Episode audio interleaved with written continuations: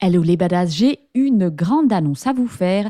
Je vais faire mon premier webinaire le 28 mars 2024 à 20h. Donc on se retrouve et on va parler d'émotions puisque on va essayer de répondre à la question faut-il contrôler ses émotions pour interagir avec son cheval? Alors cette question vient parce qu'on entend souvent les coachs, les profs nous dire tu dois laisser tes émotions au vestiaire.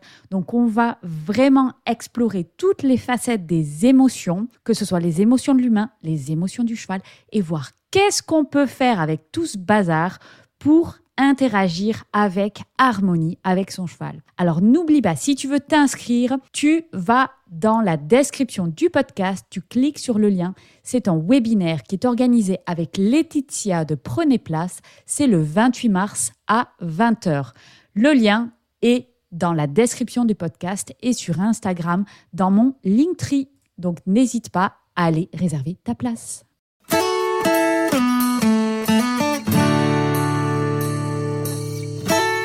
Bienvenue sur Vie ta meilleure vie, le podcast catalyseur de ton passage à l'action pour créer ta meilleure vie. Je suis Fanny Butler et je t'invite à découvrir dans ce podcast le parcours de différentes personnes qui vivent leur best life. Tu trouveras également dans les épisodes solo des conseils actionnables tout de suite pour améliorer tous les aspects de ta vie. Si tu te sens coincé, que t'as pas beaucoup d'énergie, que t'es pas aligné et que tu ne kiffes pas ta vie, ce podcast est fait pour toi. Tu vas trouver inspiration et outils concrets pour créer ta version de ta meilleure vie. Rendez-vous tous les lundis 8h et si tu aimes le podcast, n'oublie pas de donner une note de 5 étoiles sur ta plateforme d'écoute et un petit commentaire. Cela permet de transmettre le message. Bonne écoute.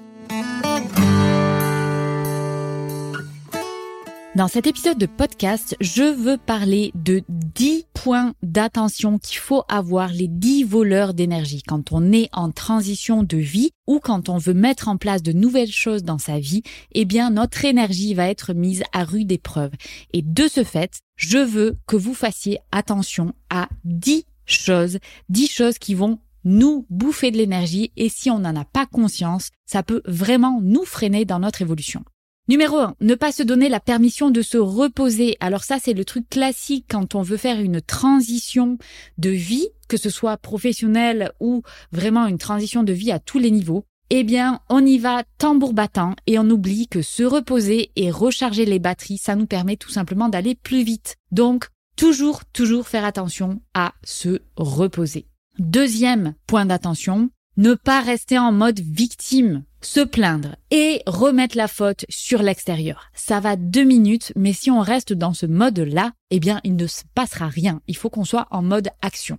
Alors, le mode victime, on peut l'utiliser pour dégager de l'énergie négative. Donc, par exemple, il s'est passé quelque chose qui était négatif et je suis chargée en émotions négatives, je suis hyper en colère, je suis pas contente. Eh bien, se plaindre va me permettre d'évacuer toute cette émotion pour pouvoir repartir sur de bonnes bases. Et ça, c'est OK. On peut jamais être en mode action tout le temps. On peut jamais être en mode leader parfait tout le temps. Parfois, on est en mode victime et c'est OK. Ce qui est important, c'est de ne pas rester dans ce mode-là. Si vous sentez que à un moment donné vous êtes en train de vous plaindre et de remettre la responsabilité sur l'extérieur un peu trop souvent, eh bien posez-vous la question, attention, est-ce que là je suis en mode leader ou mode victime? Si je suis en mode victime, au lieu de me poser la question sur qui râler, je vais regarder, eh bien qu'est-ce que je peux faire? Ça, c'est vraiment le switch mindset qui me permet de passer d'un mode à l'autre. Troisième voleur d'énergie. Ne pas se décider. Je vous avais raconté une histoire il n'y a pas longtemps sur l'âne qui est à équidistance entre à manger et à boire. Donc à gauche, il peut aller manger, à droite, il peut aller boire. Il a à la fois faim et soif. Mais il ne sait pas où aller, il n'arrive pas à se décider d'aller vers l'un ou d'aller vers l'autre. Eh bien c'est simple, il meurt de faim et de soif au même endroit. On veut éviter ça? Donc on va aller prendre une décision, tourner à gauche ou tourner à droite, parce que ne pas se décider, c'est pire que prendre la mauvaise décision. Quand on prend une mauvaise décision, on a un feedback, on peut corriger le tir. On est déjà dans le mode action, je fais des choses pour aller vers l'endroit où je veux aller. Donc, ne pas se décider, c'est la pire chose. Il vaut mieux agir et se planter. Quatrième voleur d'énergie, garder de la rancœur. La rancœur, que ce soit envers soi-même ou envers les autres, c'est vis-à-vis de quelque chose qui s'est passé dans le passé. Le passé, on ne peut plus rien faire, il faut l'accepter et il faut se pardonner. Rester dans la rancœur vous dessert. Si vous voulez aller quelque part, si vous voulez faire quelque chose, il faut avancer. Pour avancer, il faut être le plus léger possible. Donc, laissez tomber la rancœur, c'est un boulet que vous traînez au pied. Cinquième, ne pas savoir dire non. Alors celui-là, je l'adore parce que celui-là, il touche quasiment tout le monde. Et particulièrement nous, les femmes. On ne sait pas dire non. On est ce qu'on appelle en anglais des people pleasers. Ça veut dire qu'on veut faire plaisir aux gens, on veut être gentil. Ah ah, erreur fatale.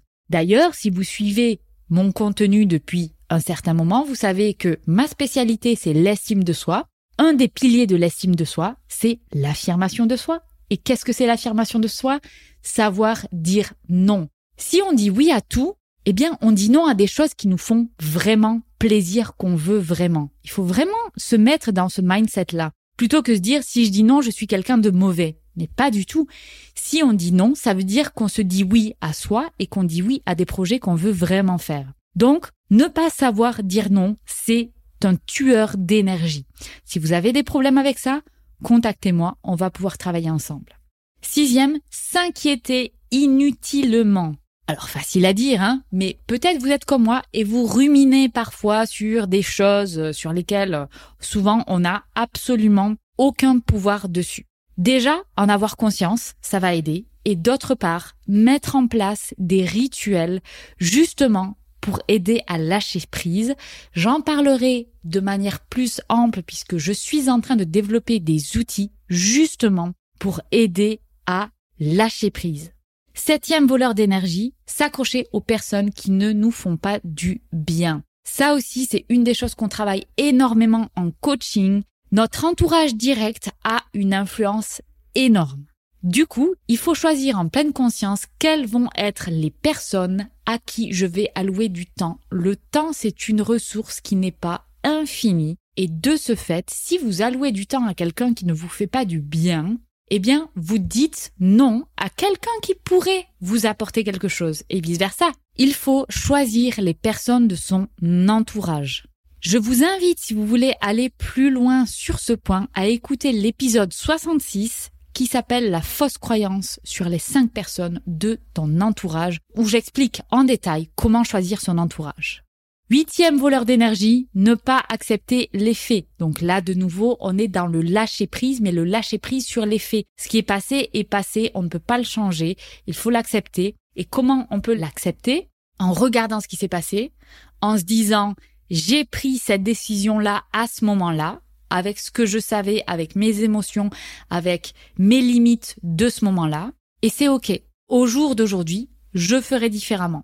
Cela permet de lâcher prise sur des erreurs qu'on a fait par rapport au passé. Tirer des leçons des erreurs du passé nous permet d'accepter de les avoir fait et d'avancer.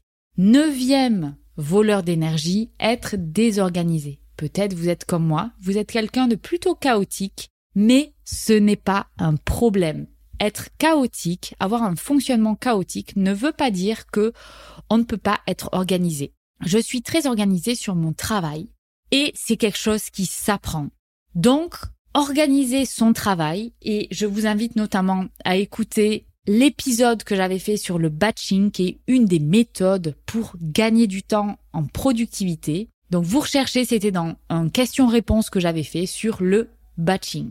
D'ailleurs, l'épisode que vous êtes en train d'écouter là maintenant tout de suite, c'est un épisode qui est créé en faisant du batching. Dernier voleur d'énergie, c'est laisser les tâches en attente. Alors faire ça, ça va prendre du temps dans sa tête, de la place mentale et aussi ça va vous laisser un sentiment de non achevé. Donc finir les tâches, c'est l'idéal. Alors il y a certaines tâches, c'est pas toujours possible de les faire de A à Z en une fois. Et si c'est le cas, eh bien, vous écrivez bien toutes les étapes pour finir cette tâche-là et vous les suivez au fur et à mesure et vous planifiez. Planifier est hyper important. Si vous avez, comme moi en ce moment, des trucs hyper pénibles à faire, du style envoyer plein de papiers à des organismes d'État qui vont mettre 10 000 ans pour me répondre, eh bien, Je me découpe tout ça en étapes, je me cale dans l'agenda mardi à 9h, j'envoie tel papier, tel papier, tel papier, et d'ici une semaine, je check ou je renvoie un email pour savoir où ça en est, eh bien c'est comme ça qu'on organise ces projets. Donc, je vous invite à faire attention à ces 10 voleurs d'énergie, à identifier ceux pour lesquels on va généralement vraiment perdre du temps et bien sûr à travailler dessus. N'hésitez pas à m'envoyer vos commentaires et ce que vous avez découvert sur là où vous passez votre énergie. Quel voleur d'énergie va venir chez vous le plus souvent? Ça m'intéresse toujours. Contactez-moi. J'espère que le podcast vous a plu. Si c'est le cas, n'hésitez pas à noter 5 étoiles et commenter le podcast sur votre plateforme d'écoute. Si vous souhaitez aller plus loin, je vous propose des formations et du coaching pour vous permettre de créer votre meilleure vie. Contactez-moi pour plus d'informations.